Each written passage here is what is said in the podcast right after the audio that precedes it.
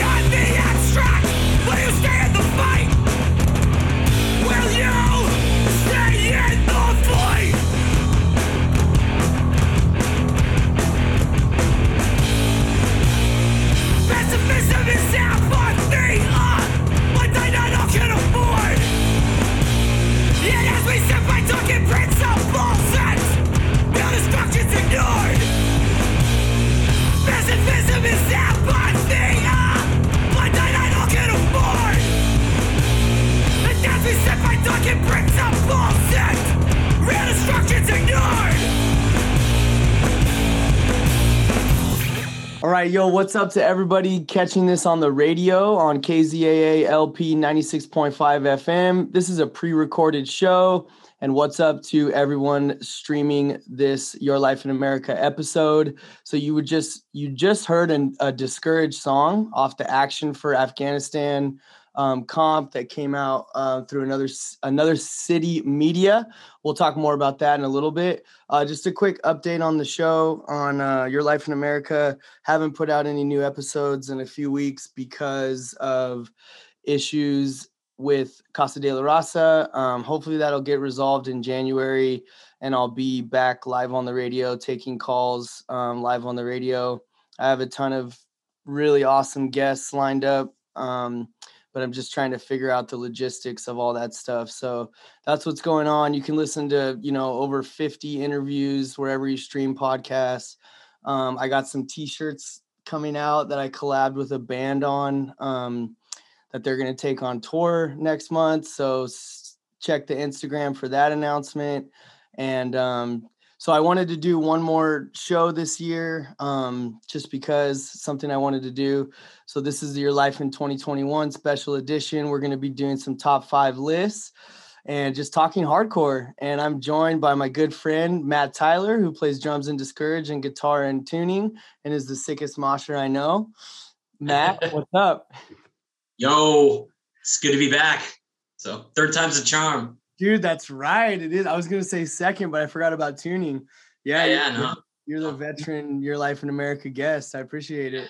So you're at your apartment in Oakland, I see. Yep, yep. Um, fed the cat, so he was so he shut up. So he's he was like meowing like crazy for about five minutes ago. So It's all good. I have some interviews with with my cat meowing in the back. Is it raining up there? Uh no, it's actually uh it's clear now. Um it was it rained last night. Um, you know, it's been kind of raining pretty heavy this week, but uh cleared up tonight. So it's supposed to be nice for the weekend and then suck all next week. Are you rocking a Pico right now? Nah, nah, just a denim jacket with the uh No, you look fly right Hey. now, man. Yeah, I've got the 2000. I've got the 2012 uh 2012 guy on Tinder look going right now. Oh, I freshly shaved for you and everything. You no, know, you so look great, man. Everybody, everybody's only hearing the audio, but Matt's looking fly right now, as always. appreciate Um, that, handsome. So okay, so before we jump into everything, I have I have a question for you about moshing. Um, yeah, so me and my fr- a couple of friends of mine, we have we have this like ongoing joke about this certain mosh move, and we refer to it as a sound check mosh. so Okay. so what this means is basically you either you either stage dive or you just start moshing during either the sound check which is really early or like initial feedback before the band even starts playing. I've seen people do this. I don't have the balls to do it. What do you think All right. So you call it the sound check mosh. We used to call it the no music mosh. no yeah perfect Yeah. So it was the no music mosh. Um, I think it really depends. Like it can be hilarious if it's done right. Um, yeah I think the feedback thing is fine because like I remember like you know early 2000s seeing American Nightmare and literally the moment like they hit the stage and things started, the place just erupted in absolute chaos. You know, Yeah. um, and so like the feedback thing, not really. The sound tech thing, I think it can be funny. Um, but there's also like, you know, if you think of like when you go to chain reaction and there's people who like dive on the side, you know, over the wall on Yeah. those people who are on that side, which is kind of a jerk move, you know. it It's is sort of yeah depends on context, you know. Um, i've but definitely yeah, I been mean, I'm okay with it. Yeah, I've definitely been at Chain and been near that that little wall and definitely thought about like in the middle of a crazy set diving over the wall into those people because it would kind of be mm-hmm. sick but then I but then I look at the people who are behind the wall and they don't want to be a part of the mosh so it's like No, they're just they're not down for it. So like, you know, Yeah. let them have Like- their spot. yeah, I gotta respect it. Okay, from a legendary mosher, I, I appreciate your response. The the joke has gotten so out of hand that we now are talking about moshing like to like the rap songs that are played in between sets. Or or uh no no no, it wasn't that, it was spoken word mosh. so when Nice. like, so when somebody breaks into a spoken word, you just hit a stage dive. There you go. It's sort of like um, do you remember the footage of um the band Sunn O)))? Do you know who do you know who Sunn O))) is? I don't think so, not off the top of my head, no. So Sunn O))), one of the guys used I think used to be in the band Bro- the straight edge band Brotherhood from Seattle, you know, Oh, Brotherhood rocks, yeah. Yeah. So and now he's in Sunn O))), which is basically like a droney like Halloween music thing. Well, there's a hilarious video on YouTube of someone just stage diving during a almost silent part. Like all that's going on is this guttural like ooh, that's all it is. And some dude just rips a rips a stage dive over the barricade. That's so And- awesome. It's it's hilarious. It's just like you know because it's so jerkish, you know, but it's hilarious. yeah, you know, I definitely agree with the feedback. Like I've seen a lot of sets start in a really, really cool way when there's just the feedback for the song, like, and you know, like like the the house music or whatever it's called stops, and then like you know they're about to start, and then people just go like super cool. Yeah, Uh, just every which direction. Like go for it, man. You know. Well, thanks for answering. Um, okay, so I've heard the new Discouraged record. I'm very grateful for that. I've actually heard a lot of new records from people that I'm super stoked on. Um, always feel really grateful to get sneak peeks. Um, so yeah, it's you guys have done a lot since we in, did a Discouraged interview that was in like March or February. Um, if you don't mind just giving an update on Discourage, um, maybe talking about the shows that you guys have played since being back, um, and then the new record. Absolutely. Uh, yeah. So you know, last like you said, last time we talked was February. Um, for those who might listen outside of California, June is sort of when like shows started happening. You know, above board here. Um, so we um, we played our first show back actually in San Diego um, in August. It was a show that we booked ourselves. Um, I worked with um, Tony from Bent Blue. Um, and he, you know he and I he and I got close over the pandemic and just would talk and like hang out and go surf together like when I was down in San Diego. Um, and so we just started talking and I was like, "Yo, I'm come. We're gonna come down and we're gonna record an LP, but we want to play a show." So we were able to find a spot um, called Yapao Coffee. It was basically just a coffee roasting warehouse that um, Diego, their guitarist, knew the owner of. and we just we booked a show there. They were down to have it. We ended up having like over 100 people paid, like 150 people probably total showed up. And this warehouse was was tiny. It was not big at all. I saw Um, the videos. It looks so cool, man. oh yeah, like we had like the forty thousand dollar coffee roasting machine right behind the drum kit. Um, sick. yeah, it was cool. Um, but yeah, so it was like it was one of the first like San Diego hardcore shows that started happening again. And our friends at Therapy, um, Headcount, Bent Blue, and our fr- and our friends All Beat Up played. It was Yeah. like Great. it was the perfect show back for us. Every time we've gone down there, we've played with All Beat Up. They're one of the coolest bands down there. Therapy is amazing. Head Count, Bent Blue. I mean, just it's it was a lot a perfect lineup, and so we got to we got to play that, and then um then we spent the weekend down there at Sun Six Studios recording our LP, which you have heard. I'll come back to that in a moment. You know, after you know, kind of getting the LP recorded and sent off to do mixing and you know going through the mastering process we did a small run in the Midwest, basically three shows out there leading up to prom core. You know, when we booked everything, we were just like stoked to be out there with time and pressure. And then like three weeks before, James hits me on the message. He's like, Hey, you know those California shows that you were going to book for next March? Don't book them. We're breaking up. And I was like, Well, that sucks. yeah. um, yeah. You know, guys they had like, constraint out there, right? what's that? Did you you guys played with constraint out there, right? Yeah. So the first show was um, at this at this spot in Springfield called Dumb Records. And there's a band of like young, you know, like 19, 20 year old kids, a band called Prevention. Um, and they do most of the booking at shows there. So I hit one of the guys up and he was they were able to actually combine us coming out there with the constraint Gates of Hell flashback tour that was coming through. And then our label mates from Patient Zero Direct Measure, who were from St. Louis, they came up, they played the show. Prevention played. Really cool little record shop, great show. We got to, you know, meet the people, folks in Constraint and all the other bands. So yeah, that was a lot of fun. And then played the sinkhole with time and pressure, chemical fix and fixation. It was just like, What a You know, the last- lineup, dude. Yeah. yeah, it was time and pressure's last hometown show. And it was like all the friends, you know, of the band were there. And then of course Promcore. Yeah, so we did that. We played um, you know, we played with Headcount when they came up here and played in Sacramento. Two days after that, I got almost every component of my drum set stolen. So I've had to replace that. It's like I three thousand dollars. about that. I'm sorry. Oh yeah, I I don't know. It's just I I I didn't like be you know like broadcast it, but you know I've told people and stuff like yeah, that yeah, yeah. That sucks, dude. Uh, sorry. Yeah, that's you know Dude, self replaceable. As you're putting those shows in, like those are all those discouraged shows have been awesome. Like those are great lineups, dude. That's yeah, that's awesome.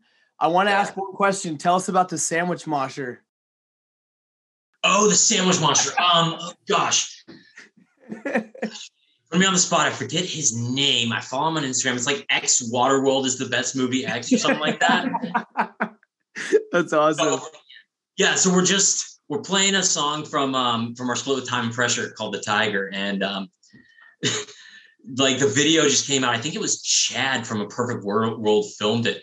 Yeah. And yeah, he's literally just like kind of just strolling around the pit. He's just got a like a ho- like a little hoagie in his hand. And the break, you know, you can see him like hit along with the crash cymbals, and the breakdown hits, and he just starts two stepping with a sandwich in his hand. there were so many great Okay. moments there at prom core. There was that. There was like this this um, young lady from Denver named Antana. She literally came out of the bathroom and started moshing to Chemical Fix. Like just strolls out, starts like side to siding or picking up change or whatever. You know, there's stuff like that that happened at that show. yeah, definitely talk more about prom core. That's For sure. everything looks so cool. Um, Yeah. about that that whole fest. Um Yeah. well dude, sick. Yeah, if you want to jump back to the record real quick, Yeah. um as much as you want to as much as you want to talk about it. Yeah, absolutely. So um, we kind of like most people during the pandemic, it was kind of a time where it's like, well, you can't do anything. So let's try to create what we can. Writing for that has really been going on since probably 2019. There's even like one or two tracks on there that start that almost were on Forlorn Hope or the split. We just didn't, ha- we just couldn't really make them, get them arranged and organized the way we wanted to. so yeah, so we've been we've been working on this really since the last time we did a record, and you know we got to talking and we're like, well, we were talking with the label, we are talking with Jerry from Patient Zero, and it came up. It's like, you know, he started hinting at, hey, the next step isn't a seven inch, the next step is an LP, and we are just like, okay, we just like watched you know Fum do it and watched Chris from Fum like pull his hair out trying to write Hollow Hope. Yeah. So it, I will say, like, writing an LP is just like a next level daunting thing. Like, it's one thing to get an EP, you know, five, six songs and make it sound cohesive. But once you have, once you get to like 10 to 12 songs and you're trying to like make it sound like the same band, it, it's, it's, it's, it's a new level of challenge. Um, in hardcore, especially, like, it's rare that we get a band that puts out one LP, if not several, you know? Mm-hmm. Yeah, I mean, so so really over the pandemic, it was sort of like we had a bunch of song ideas and we eventually just started writing stuff. I I picked up um, learning how to record, so I started being able to like lay down demos, um, start working with stuff at a higher level. Um, and so, you know, I really also committed to like, okay, I gotta like practice like proper form, like proper drum rudiments, and and just level up my playing game in general. So we really accelerated writing probably last February. We sort of like got everyone back on board with like, okay, we're gonna regularly practice. People are starting to get vaccinated. We're feeling comfortable all being in a room together. Yeah. Um, let's get in. Let's do an LP. So you know, at that point, we probably had like six, seven song ideas and then really we just committed regularly to like twice a week practice which yeah. started to really become a lot yeah. so we spent a yeah we spent a lot of time figuring stuff out and part of part of what we were, what we did is we laid down a demo track that became the one you just premiered for the action in, Afghan- in afghanistan comp for the song echo chamber initially that was actually supposed to be released i think early march on um, on a different compilation, which has actually been kicked to next next March. So I've had that track lying around since the end of March, um, and I even submitted it for like a studio recording, like final project. You know, so oh, it was also nice, a school dude. project. That's awesome. So we basically just spent about six months really intensively working and honing and writing things. We decided to we wanted to work with a friend of ours Alex Iacobelli, who used to play in the band Lewd Acts from San Diego. Great band. He's an old he's an old friend of mine. He's an old friend of our guitarist Richards. Um, you know, he we grew up together. You know, we've heard his recordings. He's done he's done like therapy stuff. He um he did the new Abrasion record. You know, he's got a great sounding, beautiful room down there, beautiful live room. Um, so yeah, so we so we went down there. My my folks still live down there, so it's like okay, we can just post up there. We don't have to like get a hotel or anything. We'll make yeah. a weekend out of that, and we'll make it kind of a fun band thing to like go down. Sure. And I'll tell you, for three days, that was an exhausting three days in that studio. It was I like, bet. yeah, yeah, it was like a day and a half just to get the drums, you know, down, and then we had to um, them doing the guitar and the bass, you know, and stuff like that. And we didn't actually even do the vocals there. The vocals were actually all engineered by me. So we, uh, after we did all the tracks down there, um, came back up here, and then Eric and I would go to our practice space in Oakland and do like two songs a day. So with that sort of schedule, he was able to really like be a, like deliver hard yeah. because he didn't like try to get through everything and hold. Yeah.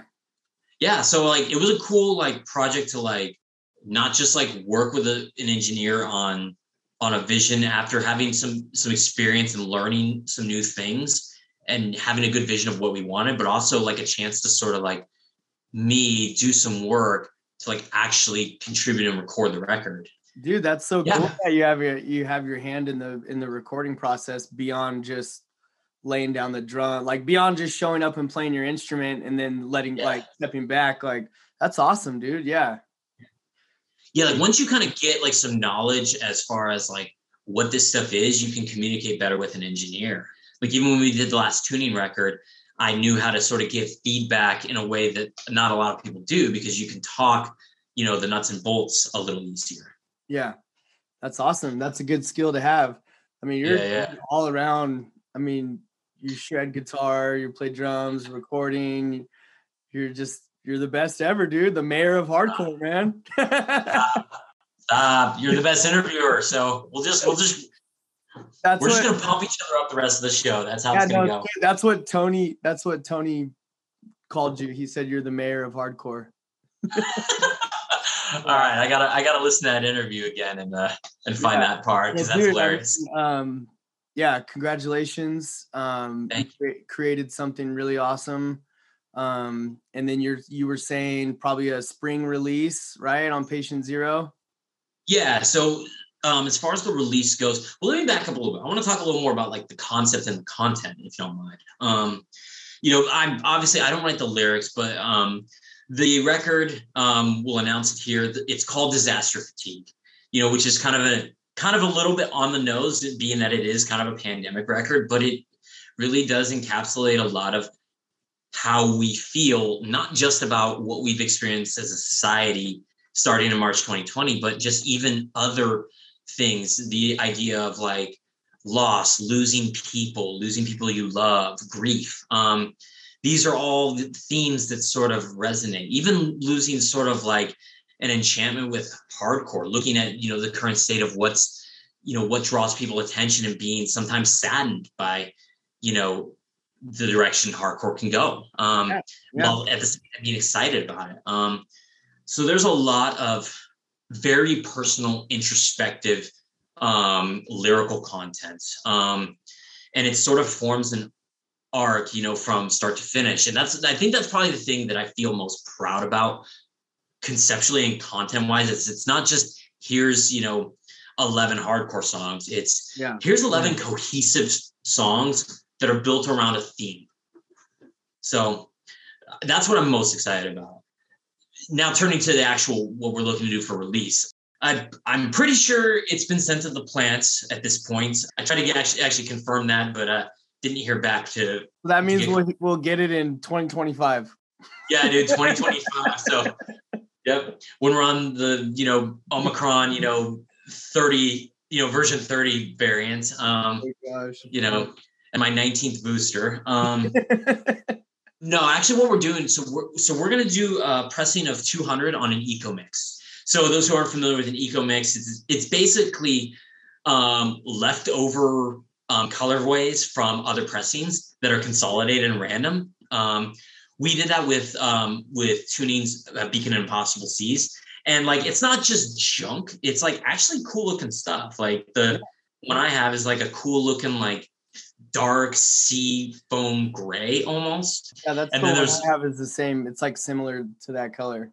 Yeah, yeah. And there's there's one we call the baloney variant because it just looks like an Oscar Mayer baloney. Um, Awesome.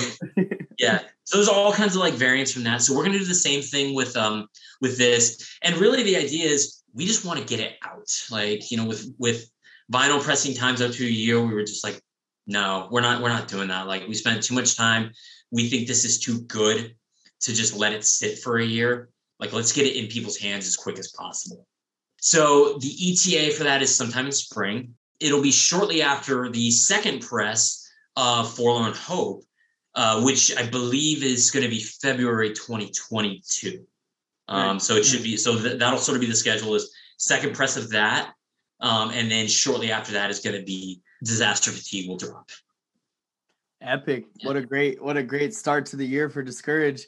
Dude, I remember when uh we interviewed the first time with the Discourage interview, I I mentioned something to you about pressing about presses on Forlorn Hope and you were like you you like you kind of like laughed at the idea of a second pressing, I think. like you were like you're, you're like, "Oh, that'd be cool, but I don't know." And now it's happening. So it's a great You know, if I if I look back, I think we were actually already talking about it, and I think it was already planned. I just couldn't say anything because we hadn't announced it. there you go. I think I already, I think I already knew it was happening. okay cool um right on man well i'm excited for you guys um hoping i'll catch a show soon, sooner or later. Um, maybe next time play San Diego or something, or maybe we can get you guys to play Oxnard or something like that. Oh yeah, we.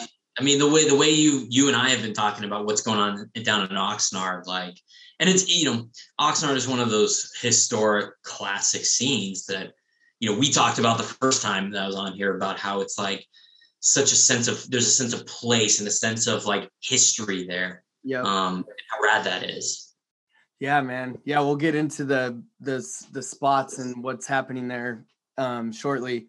But all right. So um we didn't we weren't able to go to shows for guy it was like a year and a half. I guess it seemed like it wasn't that long, but um during that time, like I said before, I realized how meaningful that was to me um and like how much I missed it. And there was a lot of really cool stuff that happened in hardcore through the pandemic that it was like you know I, I was grateful to to you know listen to new music watch videos live streams. Like there was a lot of cool stuff that happened but obviously you know and anyone who's gone to shows for a long time knows there's nothing the feeling that you have when you're singing along to your favorite band or stage diving is irreplaceable by anything. Um so we're going to recap our top favorite live shows from 2021. And of all the podcasts and all the stuff, I haven't seen anyone do this yet. So I've seen tons of top record lists, but I haven't seen any top five live shows. So we may be revolutionary here. For sure. So okay, I'll start with my number five show and then you do your five and we'll go back and forth. The fifth best show I went to this year. Um, and maybe if I was like partaking in the mosh and stuff, this would have been higher for me but um, I wasn't because I was just burnt out that weekend. My fifth best show I went to this year was Turnstile at the Oxnard Performing Arts Center with Minus and a couple other bands on August 29th. And like, what I'll say about that is I've seen Turnstile a handful of times, but there was something different about them at this show. Like, it gives me goosebumps now just talking about it. Like, I mean, it was just like the whole the whole thing like you know i think they mm-hmm. opened with mystery and it was just like it, it was just like to see the passion that people had for them and and how great they sounded and just like i think i was kind of thinking about everything they were doing as a band at that time too. And like and they played some older songs and the energy it was just insane. Like it was just so cool and for that to happen in oxnard in that you know the performing arts center is like a room a big room where you would have like a high school dance at. Like big blue curtains behind it and everything and um it was cool. So that was my fifth favorite show this year. There's never never been a time that i haven't seen a turnstile show go absolutely insane. Like people lose their mind. They do dude. Yeah. yeah. For some reason like it's just like um yeah. I mean from the moment i saw like uh a set they did on Hey Five Six to like the first time I saw them was with Bane uh, in San Francisco. And then actually, even before that, I maybe saw them headline like a 700 cap venue in Oakland and sell it out, you know? And this was in 2014. Yeah. Yeah. No, they're wonderful band. Um, and I don't mean to leave off the other bands. no, shout out to Minus because they're from Santa Barbara. They played a killer set that night. Okay, your turn. Number five. All right. So one of the things I'm going to do is I'm going to exclude the show that I already talked about with, um, you know, that we booked at Yapao Coffee. We've already okay. covered that, but that's definitely one of the ones on there just because it's like a chance to just have all your friends in a room playing a show together. But um, number five, I'm gonna go pick one of the fests I went to. Um, Fear of Noise in San Diego. Um, for those not familiar, Fear of Noise is in its third third year. It's booked by uh, Sean and Blaine from Therapy, and I believe they may have help from uh, one of the guys from from uh, Brian from All Beat Up. Basically, two days, uh, early show and a late show, and just the lineup this, that they got this year was rad. It's just yeah, like uh, yeah. they did an early show at M Theory, uh, a little record store um, in Hillcrest. It was Bent Blue. Um, it was a band called I'm gonna butcher this. I believe it's Shui, uh, or Chi, something like that. Uh-huh. It's um, uh-huh. there it was their first show. They're an Oakland band. First show of a band called Closed Down. Headcount and Entry all played this show. Great. Um, it was amazing lineup. Um, the the band um, Chi, uh, Shui is Danny and Moses, who used to be in a band called Provoke from Oakland. It was their first show. So like getting to see them at their first show was rad. Bent Blue was amazing. The close down set is like um, it's got Brian from All Beat Up, it's got Matt from Headcount, it's got Chris from Therapy, and I'm trying to remember who was on bass. I can see him, but I forget who it was. Um, it's their first show. The Headcount set was off the hook. People just went nuts. And then entry, awesome. you know, then, like Sarah from Entry is is one of the greatest vocalists in hardcore. Period. She just has such an amazing presence um, and an incredible voice, and just seeing them in that context was perfect. And that was just the first evening show. The um, they did a after that, there was a late show with Therapy and this band Hellish Inferno. It was their first show. Um, my buddy Mike, who is a singer of Spirits, um, he he plays drums for them. So there was that, and then Torso, Urban Sprawl, Big Laugh, Vile Reality, all beat up. They all they all played like the big show that was Saturday night. And what I loved about it, first off, I'm from San Diego. Anytime I go to a San Diego show, I just feel at home. I feel like I'm amongst my friends and I just I love being there. I love the energy that San Diego hardcore brings. Um, I this this fest was really really great, and like it's gonna happen again next year. So anybody who's kind of in the area needs to start making the trip down um, to it. That's what's up. Shout out San Diego and listen to that new headcount record. Freaking rules. Um, okay, so my number four my number four. I know you have this too, but my number four, and this was like way higher on my list before I went to a few other shows.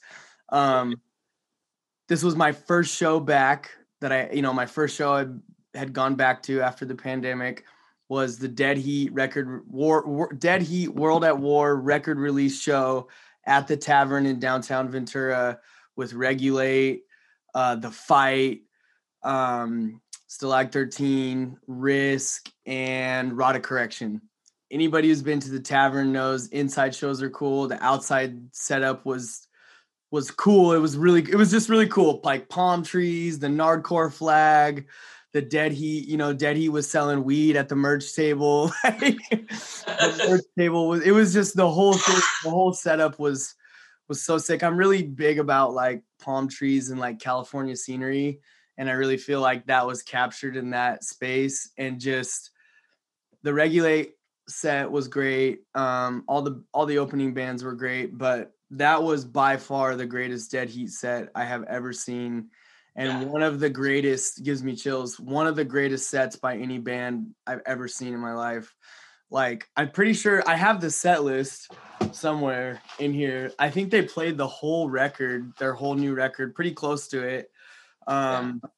and the energy from from top to bottom was just it mm-hmm. was relentless Tammy No Justice dove off that crazy back wall thing. People were yeah. jumping off the roof of the tavern. I mean, the pileups were insane. That that whole show, and it was cool because it was daytime, like for all the bands. And then when Dead Heat started their set, it had become dark, and yeah, um, yeah that was just yeah, now I'm like, damn, maybe that should be higher. but yeah, I mean, like that's my number four. Yeah, no, I'll talk about it right now because I actually, out of all the shows, you know, if I if I were just to isolate shows and not fests, yeah, um, I think that was the single best show that I saw all year. Um, Dead Heat sounded enormous. They sounded just just vicious. It was they were so good at that show yeah, you know, you hit on the energy from start to finish. Yeah, there's that set list right there. Right when sub, right when subterfuge hit, the just I thought like someone was gonna get killed. It was so violent. The stage diving, the moshing. Well, it was just insane. Um, yeah. I don't know if you did you ever see the the the dude who um from SoCal who um who paints while he yeah. while he's at shows. Yep. The, yep. I love the, that one because there's dead heat, but and you can totally tell it's me stage diving right in the middle. It's like my shorts, my leg, my little yep. backwards gray hat. You know, I'm like made it in a hardcore painting, man. yeah, it's it's a it's a damn renaissance piece of art right there. So yeah, yeah, um, yeah. But the, and, and, it was a I had never even listened to Regulate, you know, uh, yeah. before that. Um, and seeing them and the place just pop up for them was was super yeah. sick. Um, yeah, regular. yeah, the fight set was great. Yeah, I I like stumbled across Regulate. Actually, saw them with Dead Heat and Mind Force, and I just loved their their energy and their music. And I started listening to them, and then I was able to do an interview with with Seb from Regulate right before that. So Yeah, sure. just the whole feel that whole time was just you know hanging out with you and and meeting Adrian and getting the tuning record. You know, it's just such a cool like the whole time was just so awesome. We did we went surfing before that. We ate Mexican food. Like It was like it was a, like I thought, yeah, that was like the best part about the whole thing too. Was also like coming out, hanging out with with you and everyone, and then you know me and Adrian being able to like hang out, and then after the show, one of my favorite parts was actually Adrian. His brother came to the show since his brother lives in Ventura. Um, Zach from Retaliate was there, and Timmy, and we all just hung out at the tavern. You know, when it converted to a nightclub, you know, and just hung out and chilled for a long time, and like it was just like it was an event. It was a great weekend. It was a holiday weekend. Like it was, yeah. it was a great show for sure. Rest in peace, Tavern. So- Rest in peace, Tavern. Yep. Okay, you're up. Number four. Best Okay, well, not- fourth best show of the year. All right, so I guess I've already covered you know my best show of the year. I will say number four. I've mentioned this one already, but the last time and pressure St. Louis show at at Sinkhole. So we played St. Louis with uh, Time and Pressure, Chemical Fix, Fixation, us, and a band called Life Sucks. I had been to the Sinkhole three years prior, almost to the exact weekend, um, Nice. with Dying for It. That's how I met Time and Pressure.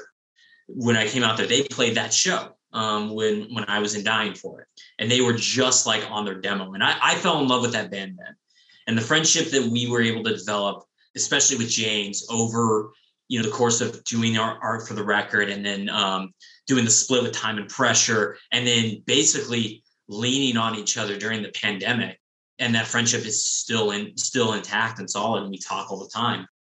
It was near and dear to my heart to be able to go to an amazing venue like the Sinkhole, um, a cool DIY spot, you know, where shows are just on the floor, and play with friends and see off friends who really meant a lot to me.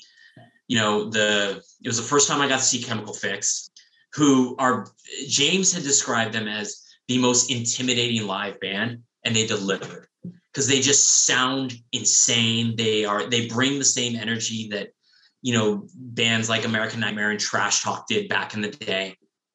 They are just so good, and um, I'm sure you've seen it. They they announced it today, but Chemfix will be supporting American Nightmare on that tour. Um, Oh yeah. very excited for that. But um, but yeah, that show was just like and seeing Time Pressure get to play like some of the songs from Gateway City Sound in their hometown for the first time, um, and the last time.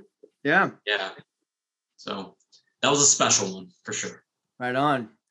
Okay, I'm coming out of left field with my third favorite show of the year.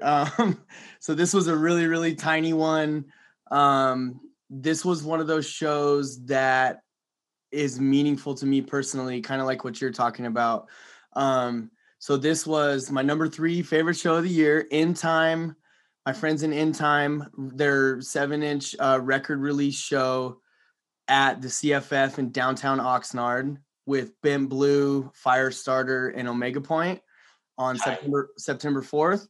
So the CFF is like the new DIY venue in um, Oxnard, downtown Oxnard. It's literally a dance ballet recital room um, with wood floor, mirrors on both sides, a cool like light thing on the ceiling, and the sound in there is insanely good. Um, and you can fit, I think we fit the most is like 170 people, and that was like a little too much, but it's tiny. And this show was like, it was my number one until this month, but in time they work so hard. They're the best dudes ever. Um, you know, they're they're the best dudes ever. They work so hard. They support the scene. It was their record release for their uh, EP, and it was just so much fun, dude. Like Bent Blue came up, played a killer set.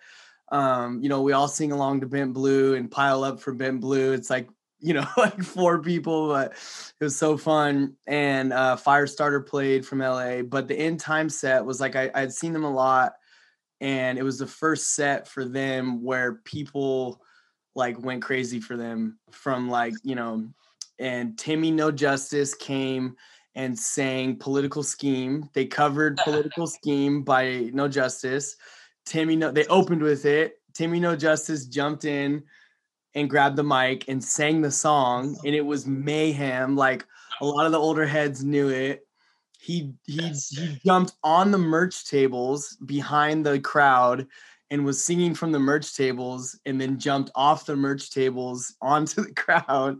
There's actually a really cool picture of me like jumping on the pile up and him like jumping off the merch tables. Um and that was just how their set started, you know.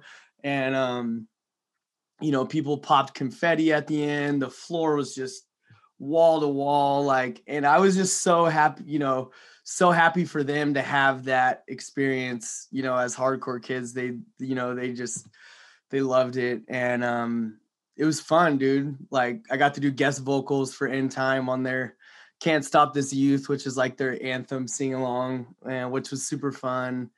And um, and then Omega Point finished the night, and you know they played an amazing set. But that show was just so much fun, dude. Like so much fun. So that's my number three. That was sick. Yeah, I mean, shout out to End Time. Like, we're gonna play with them next month in San Francisco. Very stoked to have them up there. We, uh, you know, obviously the day after the Dead Heat show, you and I went and saw them at that little like playground or whatever. Right. I forgot Yeah. about that. Yeah, that weird little spot with them and um, Basha and like, yeah, right. that was just cool to be able to like actually see that show yeah. too. I forgot about that. Yeah. um, right on. All right, you're up. All right, so number three, I'm actually gonna punt this punt back to you for next one because number three was the Dead Heat record release, but we've already talked Oh, about okay. that. So That's right. that's number three. Okay, so I'll come with my number two. So this was recently added to the list in the last five days. Um, and I kept a spot open because I knew that For the Children had the potential to be wild. Um, Yeah. but I did not think that I was going to enjoy day number two of For the Children as much as I did. So, number two, my second favorite show of the year was specifically Mortar Pride and Fury at For the Children at the Echoplex this past Sunday. Um, I mean, dude, shout out to Richard from Mortar Pride and Mortar Pride, Linwood, the whole thing. I had so much fun during that set. I was like so gassed afterwards. there's actually Yeah. some, there's actually a really sick picture. They put the Mortar Pride logo on, and it's literally me like parallel with the ground, stage diving like over Richard. and um, you know, Mortar Pride is a band that has one record. That's Mhm. it. They have nothing else. And so they play the whole thing because that's all they have, you know. And There you um, go. It was just you know Martine from Terror came out and did guest vocals on a song, and it, people just went nuts, dude. Like it was, and it was just so fun. And then Yeah. Fury played one of the best, probably the best Fury set I've ever seen. And the reason I put this so high is because they did a Power Trip cover, Yeah. and it was Yeah, like saw the video of that. it was it was insane, dude. Like I know you've seen floors open up when a song comes on. This was like nothing I've ever seen. Like Jeremy did this whole thing, you know, this whole like kind of tribute to Riley and talked about it and and um they did he didn't even say anything. He just said this this goes out to Riley and they just went into soul sacrifice and it was just like dude people just it was just so cool man like it was just a really cool thing and that whole that whole weekend was really fun. Um, but that's that's my number two show.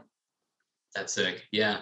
Yeah. I mean, you know, we've talked about for the children because, you know, I was there day one and I was there day two, but, you know, we talked about how I, I didn't stick around, but mostly because I'm injured, you know, so I'm still like, dude. I'm like recovering from an injury and just like I had to fly out early the next day and just, I Yeah. wasn't in the right headspace for, for Oh, enjoying that show. But then he was good at that, at that, at that day two. And day Yeah. one was super fun to like see no warning and piece by piece and stuff. So Yeah, yeah, man. No, I yeah. Full disclosure, transparency. We left. We didn't stay for comeback kid. but Yeah. um, no, I get that, dude. I've been at so many. Yeah, when when you're not feeling it and you gotta go, you gotta go, man. yeah. So, you know, just like I'm two sure. hour drive to San Diego. I was like, I don't know. I want to see my mom. I want to hang out with my mom, more, Dude, You know, yeah, respect, man. Yeah. Um, 38. So Yeah. they're almost so you know. All right, so uh, back to me for number two. You. Um, number two, the Convulse Records three-year anniversary at the Azalon Theater in Denver. Shout out to Adam from Convulse Records. We used to actually hang out on Zoom with him and Fum uh, during the real like deep pandemic days. Like basically Friday night, we would get on and we'd play like Cards Against Humanity or like other games together. We just have game nights. Um, Cool. so that's how I got to meet Adam. And he put out, I think his very first record was the FUM 7 inch. That Crazy. might have been the very first thing he did. So when they announced the first round, it was a pretty good lineup. And I was like, that's really cool. And I think by then I was like, I'm going to go out for that because I believe FUM was already announced. And I was like, I'm, I'm going, period. Uh, then round two dropped. And when I saw that lineup, it just, I was like, how, how is this lineup possible? Let me just read some of the yeah, yeah, yeah. Shoot it. Spine, FUM, Goon, Military Gun, Punitive Damage, Scowl, Video Prick, The Consequence, Big Laugh, Sweat, Entry, Reality Complex, Gel, Urban Sprawl, Raw Breed, Ingrown, and Cell Rob was supposed to play, but they they ended up dropping off the show. Like, and that's not even everybody. That the lineup was just ridiculous. Yeah. Um, and it was a the other thing that was super rad is it was like a super DIY thing. Like they he rented a, a the, like an old theater, um, an old movie theater that was pretty run down, but like It looked like it in the videos. Yeah. yeah, it was definitely like an old historic theater, and they set up two stages on the floor, so alternating back and forth. But then there were people up on the actual stage area. you know, you could watch from up there and stuff like that. That's where the soundboards were.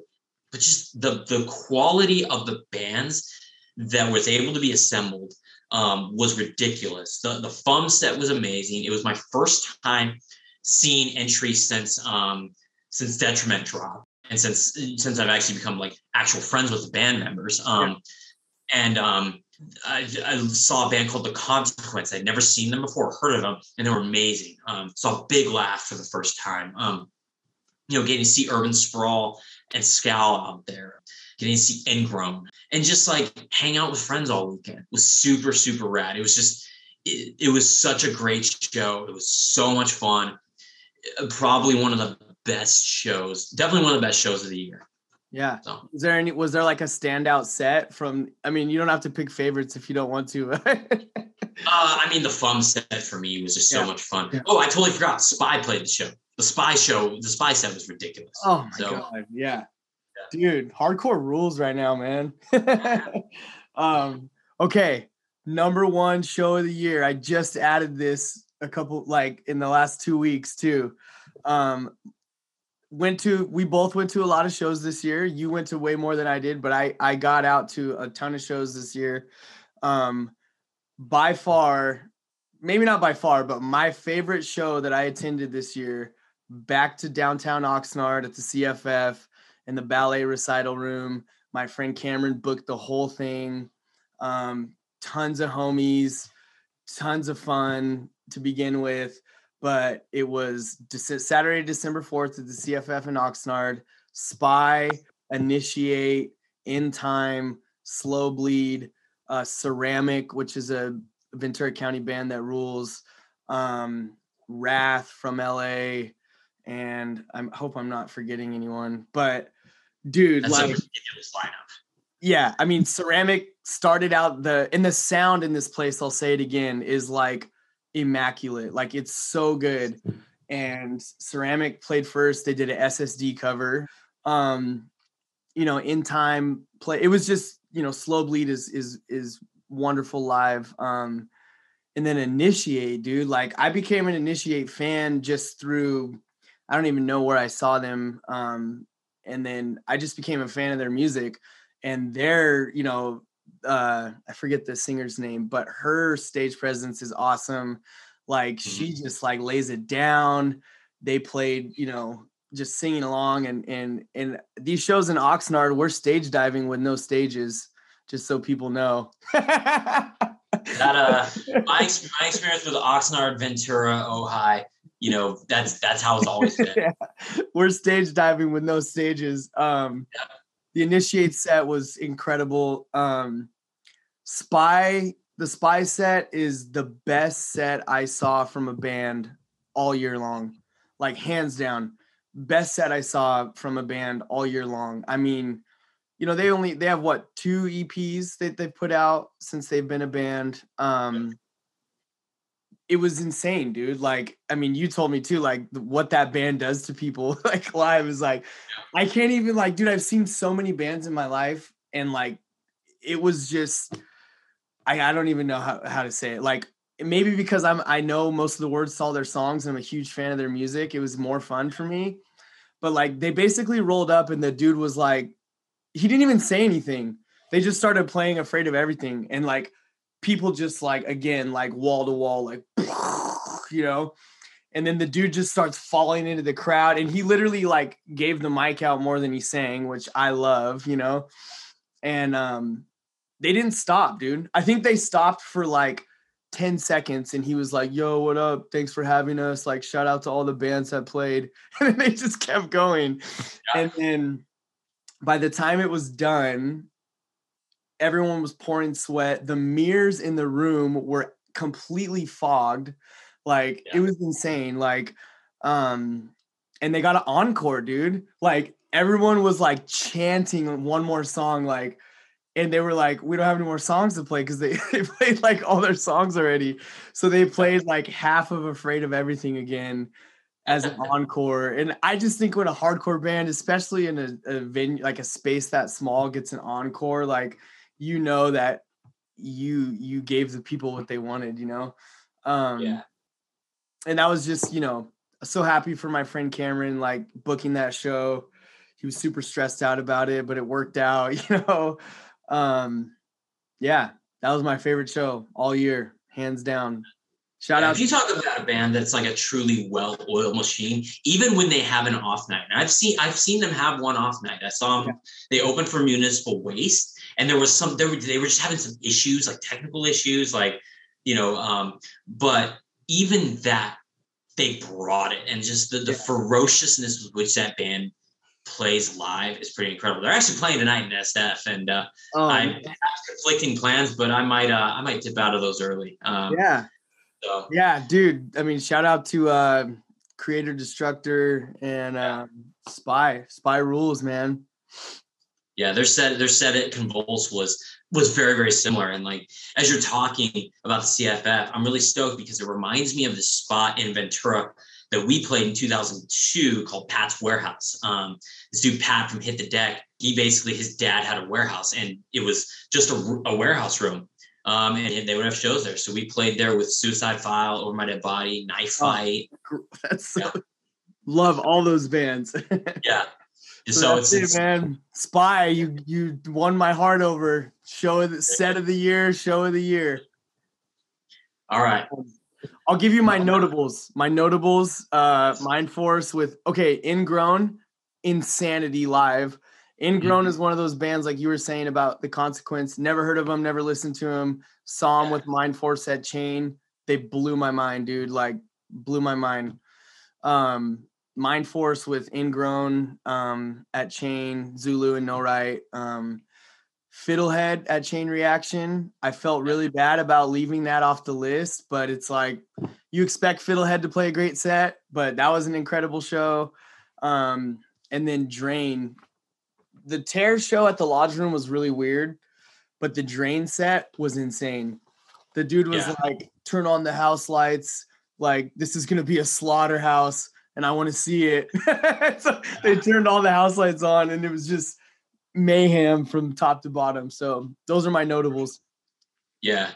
Yeah, I was speaking of notables, like you know, I caught I caught a few of those Drain Terror shows. Um, and um, growing up in San Diego, I'd never been to the Soda Bar, but I got to see the Drain Terror show there. And when I walked in, I was like, yo, this is going to be kind of whack. Like this lineup is, or this, this layout is strange.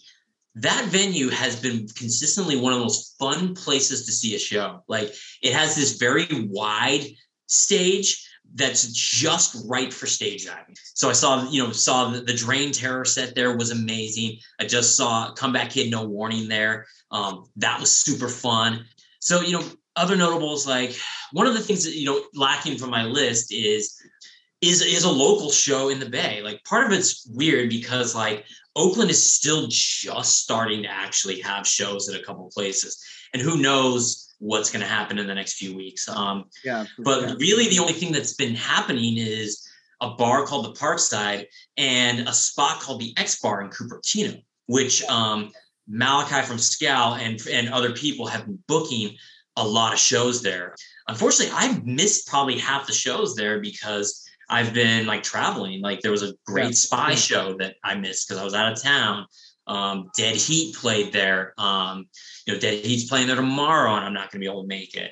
You know so but like i want to at least note that even though my my show of the year isn't going to be a local bay area show.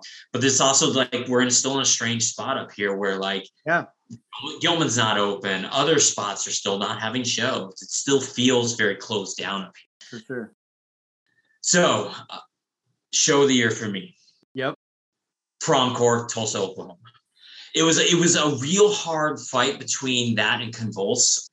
I think had it not been time and pressure's last show you know convulse would have edged it out simply based on the quality of that lineup. But i mean it's not that prom core was lacking for amazing bands. I mean you had time and pressure chemical fix fum fixation scowl zulu end on end constraint prevention end love bitter truth blind idol life force moral law and we got to play too like we were one of the first bands announced for the fest but um the fact that it was the last time and pressure show for me personally was very dear to my heart because I, I don't exaggerate when I say that time pressure, and I'm wearing my time pressure shirt right now. Um, time and pressure is probably my favorite band of the last 15 years. I have not connected with a band at a deep level like them since Have Heart. And even Have Heart was like at a, came out at a point where I was like kind of ambivalent towards hardcore. Yeah. Um, yeah. Time and Pressure was is everything I loved in a hardcore band. Style, substance, um, people. Just they embodied what I want to do at a hardcore show, what I want to hear. Um, so for me, it was a very. I definitely had a moment where I teared up during their set. Like you know, I got very emotional. Also got very mean, you know, in the pit at times. So What's up, man? but their, their final set um, was incredible and it was also a really really great experience for discourage as well um, uh, scope exposure has filmed and released our set already and i've watched that set at least like 10 times and just been like it pumps me up every time i see it because what you what i notice is and i noticed it while i was playing is um, when we start playing the room's not very full by the by the end it just gets fuller and fuller and more and more people dancing. And like that was that felt very good for me to like see people connect with our music at a fest when we're competing with attention you know for all kinds of huge bands you know. But seeing that and feeling good about our performance and about ourselves as a band i felt was a really really um satisfying thing. I just i love that. Um the end on the end set was amazing that shout out you know from they were locals from oklahoma. Moral law we uh we pranked alex um the vocalist by putting a bunch of monkey pictures all over stage and like putting them on our shirts. It's an inside joke but like i can't wait to, to, for that video to drop because you'll see us like doing like stuff with these monkey pictures. Um me and kat from fum went to a went to a fedex and printed them all out because we knew we were gonna awesome.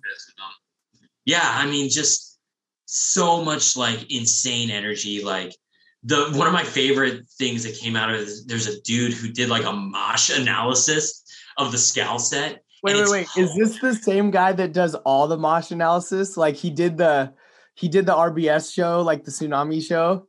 yes Dude, Yes, that guy that guy. rules, dude. that guy rules. it's it's so funny apparently i'm tulsa took so um oh, and I, he nicknamed everybody um this dude this kid chance who was like the most violent mosher at prom core he was just ridiculous um it's like half the video is just him like stage diving like walking on the bar and stuff like that and like slamming it's it's amazing um, that's awesome. that um yeah prom core to me will go down as my number one set my number one show of the year dude. doubt That's awesome.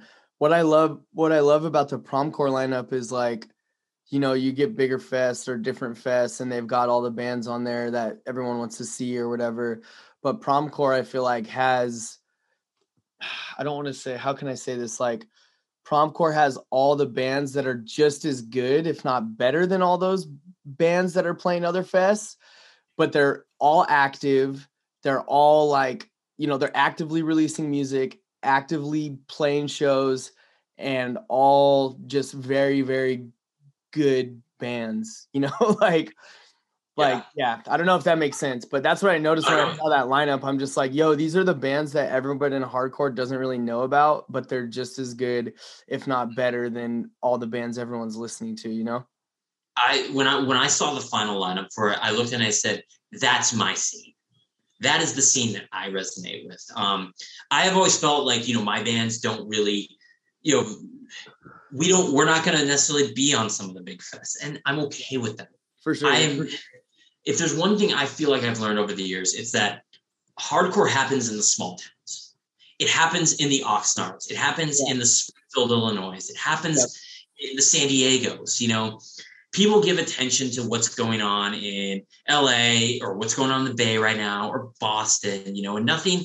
You know, I'm not. I'm not out to you know slag on or tear down anyone else's scenes, but hardcore happens in in the small alleyways. The bat. You know yeah the, the backwater yeah. towns like you know some of the best shows you'll see that i've ever gone to are in eugene oregon um, yeah. are in fresno you know are are in oxnard um, st louis you know um, that's the places i want to go because i feel like that's where people are gonna are hungry for it Yep. Um, it's not just another thing you can do. You're not competing with, you know, every single other culture. There's nothing going on there. So yeah. people are starving for connection. And yep. so when the hardcore show happens there, they're really, they really resonate with it. And that's that's what sets me on fire. Um, yeah. I think Promcore really embodied that spirit that I love. For sure, man. Yeah, we both got I mean, both of our top shows are, you know, those I mean, yeah, Spy and the bands I that played that show are I mean, it was the same thing in Oxnard. Literally, the entrance to the CFF is in an alley. you know, fr- and friends booked it and did the sound, and you know, we are working the door. Like it was just, yeah. That's I I agree with you. That's you know, I grew up going to shows like that, and and they they're still meaningful to me. So, all right, so we'll jump over to top five records. Well, thank you for for diving into detail with that with me because I'm a nerd when it comes to shows. I love to like think about them and talk about them. Um, and I've yet to see anyone do that for this year. So we're revolutionary. We'll run through our top five records. I'll start with a super hot take. Um, again, these are like, I want to say like, yeah, like meaningful to me personally, um, a little bit but I tried to do this like as a universal, like what I think about this record in in like all aspects, except for this one, because this one, okay, first of all, it's an EP, so it's like it's only four songs. Um, it's from a local band who nobody knows outside of the 805. Um, the band is Out West. Um, they're like a power pop band, you know. Uh, the nice. record, I mean, they play hardcore lineups because they fit, but um, the record is called Out West 2. So it's their second release. It's four songs, four or five. Yeah, I think it's four. Um, it all the whole the recording was done by Vince from Dead Heat. Um, the record the tape was put out by JP who sings in End Time on FTK Records. So he did all the tapes. The recording was done DIY. Um, and it's just one of those collections of songs that like it was like my most played songs on Spotify Wrapped. You know, it's like, and it's like a record that nobody will ever know, but it's just, it's just got this like, it's got this like 77 sound, but it's fast. And like Ryan, you know, their their vocalist, he writes all their music. He's a storyteller. It's just like, I don't know, man. It's got that 77 feel that I love, but it's fast. And like when they play live, people go off for it and I couldn't not put it on my list. So that's my number five. oh, All right, number five. Um, I took a cue from you because I know you did this too. But number five is going to be a three-way tie. nice. Uh, Okay. It's going to be a three-way tie between Headcount Imprint on Safe Inside Records, So good. Ingrown Gun on I believe the record label is called Alternatives Label or something like that, Yeah. and Yeah. Scowl How Flowers Grow on a Flat Spot. Um, you know, I know I know a lot of people are going to put that one probably very very high on the list uh, for sure. Um, Headcount they're just the homies, man. I mean, like, and they're playing, they're playing the hardcore that I love. Um, And the record sounds good. Um, that you know, that band is great. I, I love them since the demo came out, and I'm really glad to see them playing a lot more shows, especially locally. Um, Ingrown, I mean, that record is brutal. it's so It's- good, dude. It's so good. It's evil sounding. It like, um, to me, it takes what Nails was doing, but I feel like Nails like you know went more metal, even though Nails was a hardcore band. Ingrown to me takes that sound and, and puts it more on the hardcore side. It's like you want to dance. Yeah. Perfect Uh, way to describe it. Yep. Like seeing them headline um, just another gig up in Seattle was super sick. Like getting to see that, see them play this stuff was really cool. Um, Yeah. I'm glad I got to see them too because they were insane live. yeah, they're they're they're they're amazing live. They're gonna do great things. Um, and then Scowl, I mean, like obviously that band that band is getting a lot of attention. And one of the things about them, a lot of people don't know is like this is this this band and that scene has has been percolating under the radar for years and years. It's Yeah. only just now that all the work that Malachi has been doing um, for that scene to book every single show um, and to like start this band where he he didn't even know how to play guitar. He bought a guitar to start the band Scowl for his partner Kat, you know, so she could participate. And that's if, if that's punk rock right there because it's just like, hey, you know, the scene has traditionally been like a sausage fest of dudes, and now there's a lot more women being a lot more visible and and present at shows, and that's really rad. And like the idea of like, you know, her her coming to shows me like, I want to do that, and it happening, and not just it happening, but her being her, her vocals are obscene. Like when I listen to her delivery, it is like she's one of the she has cemented herself already as one of the great hardcore vocalists. Yep. It's her ability to deliver a growl is is- amazing. it is and it so comes through on gritty. that It's so gritty too. It's so good. Yeah. Yeah. Um. So yeah, that's my that's my three-way tie. for- okay. My notables right outside number five were the the Ekulu record um, on Triple B, and the one that you put me onto, the por- Portrayal of Guilt record. Um, Yeah. That one was insane. I think I like listened to it while I was cleaning, and then I texted you afterwards, and I was like, "Oh my god, dude, my mind is like blown right now." Yeah, I um, I, I I oscillated between whether I should put that on the list or if I should put it as number one because my um, my theory with record of the year is always what record um transforms your opinion of a band. Like like Knocked Loose, that I had that Gulch, I had that experience with. Yeah. Um, and Portrayal of Guilt, I had that experience because that record is so perfect. It's it sounds exactly like what that band should sound like. It's it's amazing. But Yeah, I also don't listen to it a lot because it's hard to listen to. I agree. Yeah, It's a Um, lot. yeah okay so number four on my list is is uh you know a lot of people have have had different thoughts about this record and this band but for some reason when their first ep came out i loved it and i've kind of established friendships with them. And i love this record because i'm a sucker for early 2000s bridge nine stuff. Um it is this place you know the lp by one step closer uh came out on run for cover. Um it's a classic melodic hardcore record you know? I mean with some different stuff mixed into it some piano um you know some softer vocals um you know this this song I, I don't know i just think it's great and i think those kids are like i think the oldest kid person in that band is like 23 you know Yeah, they're like like children. and if you listen to this thing from start to finish it's like a it's a masterpiece dude it's like you know it's got some really cool uh different instruments in it I mean, Ryan just is he's just he nails the the all the notes of of singing melodic hardcore. Um yeah, I just, I think it's I couldn't not put it on the list. I think it's a I think it's a masterpiece. Yeah, for sure. Uh, they're they are also playing tonight at the Spy Show, so I guess I gotta go. So yeah, I'm gonna go see them on Saturday. Oh, tight, tight, yeah. Um, okay, number four for me, um, Dead Heat World of War on uh, Triple B. Um, so keeping with the spirit of records that um, convert my opinion of a band, before this record came out, I didn't really care for Dead Heat. And I will say, there's a, there's a part of me that wishes that this was recorded differently, but the songwriting is so good on it.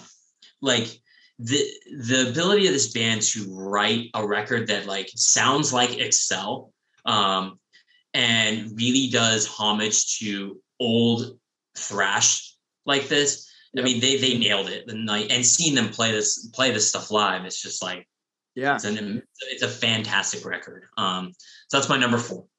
Word, yeah. I'll just jump quickly back. That was my number three. Um, partly because 805, you know, dude, Vince from Vince from Dead Heat's one of the greatest people in the entire world. Um, and I was able to interview Chris like right before that record came out. That was super cool. Um, yeah, I agree with everything you said. They they really like, you know, I think like the crossover thing gets really thrown around in hardcore a lot, but they're like they did it really well. And um it, it did change my perspective of them as a band because if their self-titled EP that came out like 2017 doesn't really sound too anything like this record. And um and it really took them to another level as a band too you know? Um you know the music video they did for it was so sick so yeah that was my number three. All right so back to me i guess for for number three then. Um yeah. so another one that's going to be really high on a lot of lists this year um turnstile um glow on. I mean epic. you can't listen to that record and and be like oh this sucks. Like you you you just can't because it's no. so well made it's so creative and thoughtful and good. Um in my opinion i think there's just a lot of people who are talking down on it because yes the band's becoming kind of commercialized. They're they're experiencing success beyond diy hardcore. Yeah. um you know and they're probably going to be gravitating away from that. And that's okay. Like when i hear this record i'm like go on good good on you. Go do your thing because this is good. Yeah. Just the songs are catchy. The songs are just good. Like the, the songwriting is top quality. It's so listenable. Um yeah. it's just a fantastic record and like um you know good on them. I just i would really caution anybody who's probably a little more like disgruntled about stuff and feeling like you know I nobody's too good to at least try to experience this record and listen yeah. to it with an open mind. Um, yeah. If you do, you're gonna find a really good, well-written record. I agree. That's a good transition. That Turnstile Glow On was my number two album of the year. Um, I probably wouldn't have put this record on my list at all like three months ago. And then I took time while I went on a run to listen to it from top to bottom and it was and then after i saw them it was just like i mean it's so the thing is like turnstile's already done hardcore records. Those guys have already been in hardcore bands. You know what i mean? Like if you if you if you've been around hardcore like you know trapped under ice you know angel dust like they've they've you know so they you know they're doing their next project and glow on is like dude it's just yeah I mean, it's so good. It's such like in the like the I think the way it switches up, the different, you know, sounds, it all flows so well. Um, and the last thing I'll say about it is this record is so hot that I wanted to buy it for someone for their birthday, and I couldn't even find it anywhere for less than like three hundred dollars. And I finally found it on Amazon for a reasonable price. But I mean, and dude, they just played on TV last night. like, like yeah, they're on the Seth Meyers show. Yeah. So. Shout out to Turnstile. That record is so good. And anybody who hates on it just needs to understand that Turnstile's done hardcore stuff already. They've been in other hardcore bands. They've put out other records that are hardcore. Give it another listen. It's freaking amazing. Yeah. All right, number two, and I believe I believe you have this one on your list as well too. Um, Chemical Fix, Our Shade Cast Far. Um, the record is so intense. so intense. Like from start to finish, it's it's not a very long record. I think it's only probably 15 to 18 minutes at most. Um, Yeah. But it's just it's brutally intense. It's it's insanity, and it perfectly encapsulates that sort of like mid 2000s frantic dark hardcore sound that you know bands like American Nightmare were doing. Um, and um, sort of the revival of that, like um, you know, can really be found in Chemical Fix, but like they just take this sound and it's so intense. And when you they translate that into a live show, it just it's perfect. You know, like the the intensity of that record. Um, if you want if you want a frantic, brutal hardcore record, that's not like chugga chugga brutal, but just brutal in how in your face it is and how good it sounds, that's the record to get. Yep. Yep. And I love how fast it is. Um, yeah. So I w- I did the opposite because I couldn't bring myself to pick a number one. So I have a three-way tie for number one, um, which is probably defeats the purpose of a top five list. But so my three-way tie for number one is our Shade Cast Far, the one you just mentioned, Chemical Fix. I was so honored. Uh, Bert Bert to Last of Safe Inside asked me to premiere a song off that record um, sometime in like I don't know the spring. I can't even remember what song it was. The show was this show was still only on SoundCloud, and he was like, "Dude, I don't care. You're you know this show is awesome. Play premiere this Chemical Fix song." And those guys were like so thankful to me for doing it, and I was like, "Dude, of course, it's an honor." And the song rules, you know. Um, Yeah. so yeah, great record. Um, I can't wait to see them live. So it's between that, the Time and Pressure record, which I think I I think I can I have to go back and look at what I sent James after like my first three times listening to it. But like Drew is like an insane lyricist. And now that I know that he's an English teacher, it kind of makes sense. But sure. like I have to remember, I think I I messaged James and it was like, dude, I'm sitting here like like having a like questioning my existence as a human being. like I'm just like I feel like I've looked I feel like this record has made me look inside my soul and then like just like it's just so good, dude. Like sonically, Absolutely. Obviously, you know, sonically it's it's great. Um, but lyrically, I think he's just next level, dude. Like when it comes to writing lyrics. I mean, even their first record was that way. And when I interviewed James, we talked about that. But and then maybe it's because it's the little teenage have heart fan in me. But between the richness from Fiddlehead was like, I mean, I bought the vinyl. I just, you know, I saw I saw it live. It's maybe not necessarily a hardcore record, but I thought that Between the Richness was a perfect part two for Springtime and Blind. Fiddle, it's a perfect record, dude. Like, there's a lot of sentimental things on that record lyrically that I relate to. I just think it's perfect. I don't know. It just tugs on my heartstrings, man. And then seeing it Sure. live was just incredible. So that's my three way tie Fiddlehead. Time and Pressure, and Chemical Fix. Yeah. Well, number one is no one's going to be surprised by this, you know, given that what I've said before. Um, number one record, Time and Pressure Halfway Down. Um, initially, like, so if I really resonate with a record like I did with the Gateway City Sound, um, sometimes when something comes out, it takes a minute for me to warm up to it because it's not the thing that I loved Yeah. you know, previously. And that was when halfway down first came out, it sort of was like, okay, but then it just grew more and more to it's they accomplished something truly incredible with halfway down. I mean, like you said, it's introspective, but like it makes you move. It's intense. Um, the layout is beautiful. Um, the maturity of the songwriting from the last record to this record, without getting away from who you are, Yeah. um, they, you know, one of the things I, I did when I reviewed it on another podcast was I said, you know, for the next record, I'd really like to hear a little more diversity in like the songwriting and sounds. And they did that. You know, there's there's more variety on it.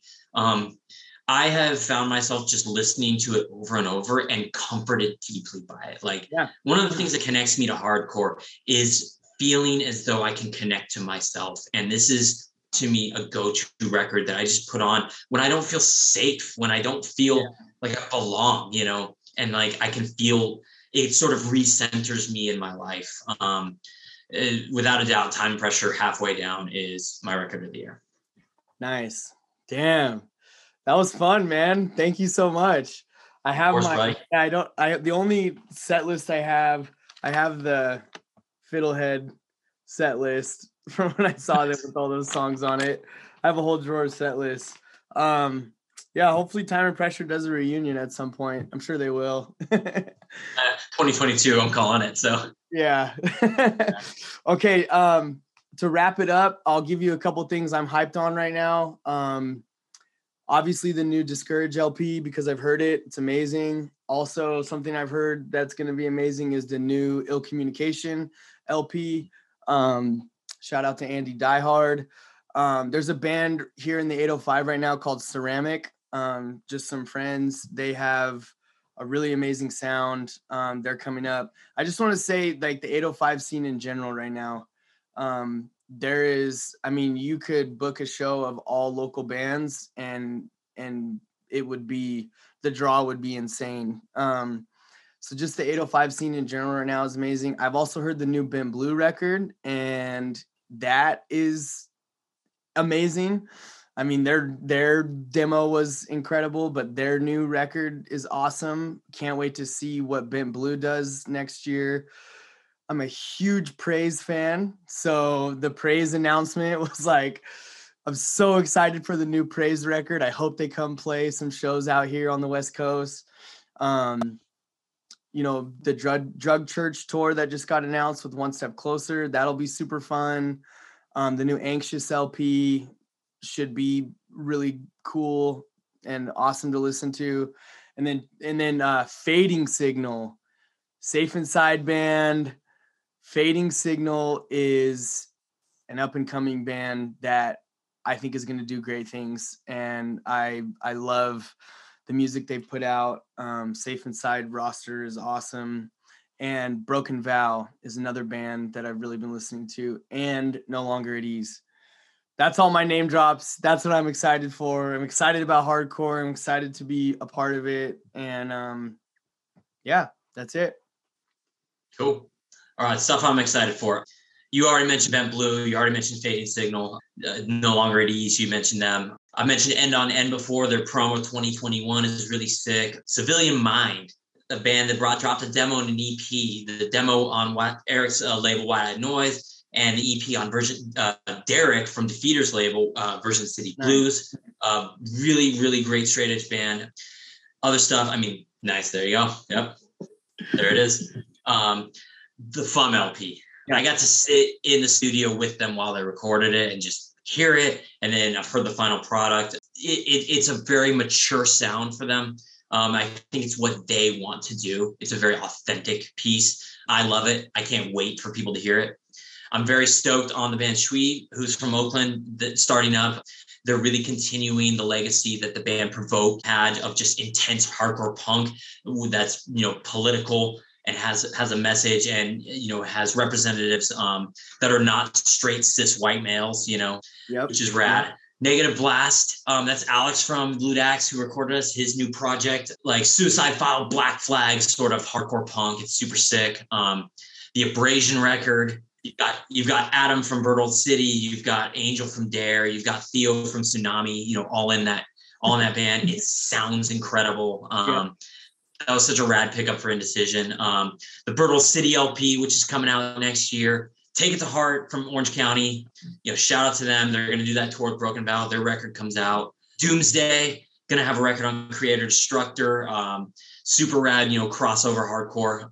The Field of Flames LP that's going to drop, you know, on Indecision. Um, the Indecision newsletter just talked about that today. And you also mentioned the Praise LP. So, and Big Laugh. check out the band Big Laugh. I believe I can't confirm, but they did have a shirt at Fear of Noise with the Rev stars on it, and they toured with Torso and Urban Ah. Sprawl. So I think we're gonna see bi- a Big Laugh record on Rev. Can't confirm it. Don't know any insider information, but it looks like that's what's Yeah. gonna happen. That's So- yeah, the pieces fit. Yeah. Right on. Well, dude, thank you so much for taking the time to chop it up with me about hardcore. Um, Always, man. so excited for Discourage. Um, and you know, everybody, you can listen to this show on wherever you stream podcast. Follow on Instagram. Um, hit me up. I'll play your band's demo as long as there's no noticeable f words in it. Um, and um, Matt, I'll talk to you soon.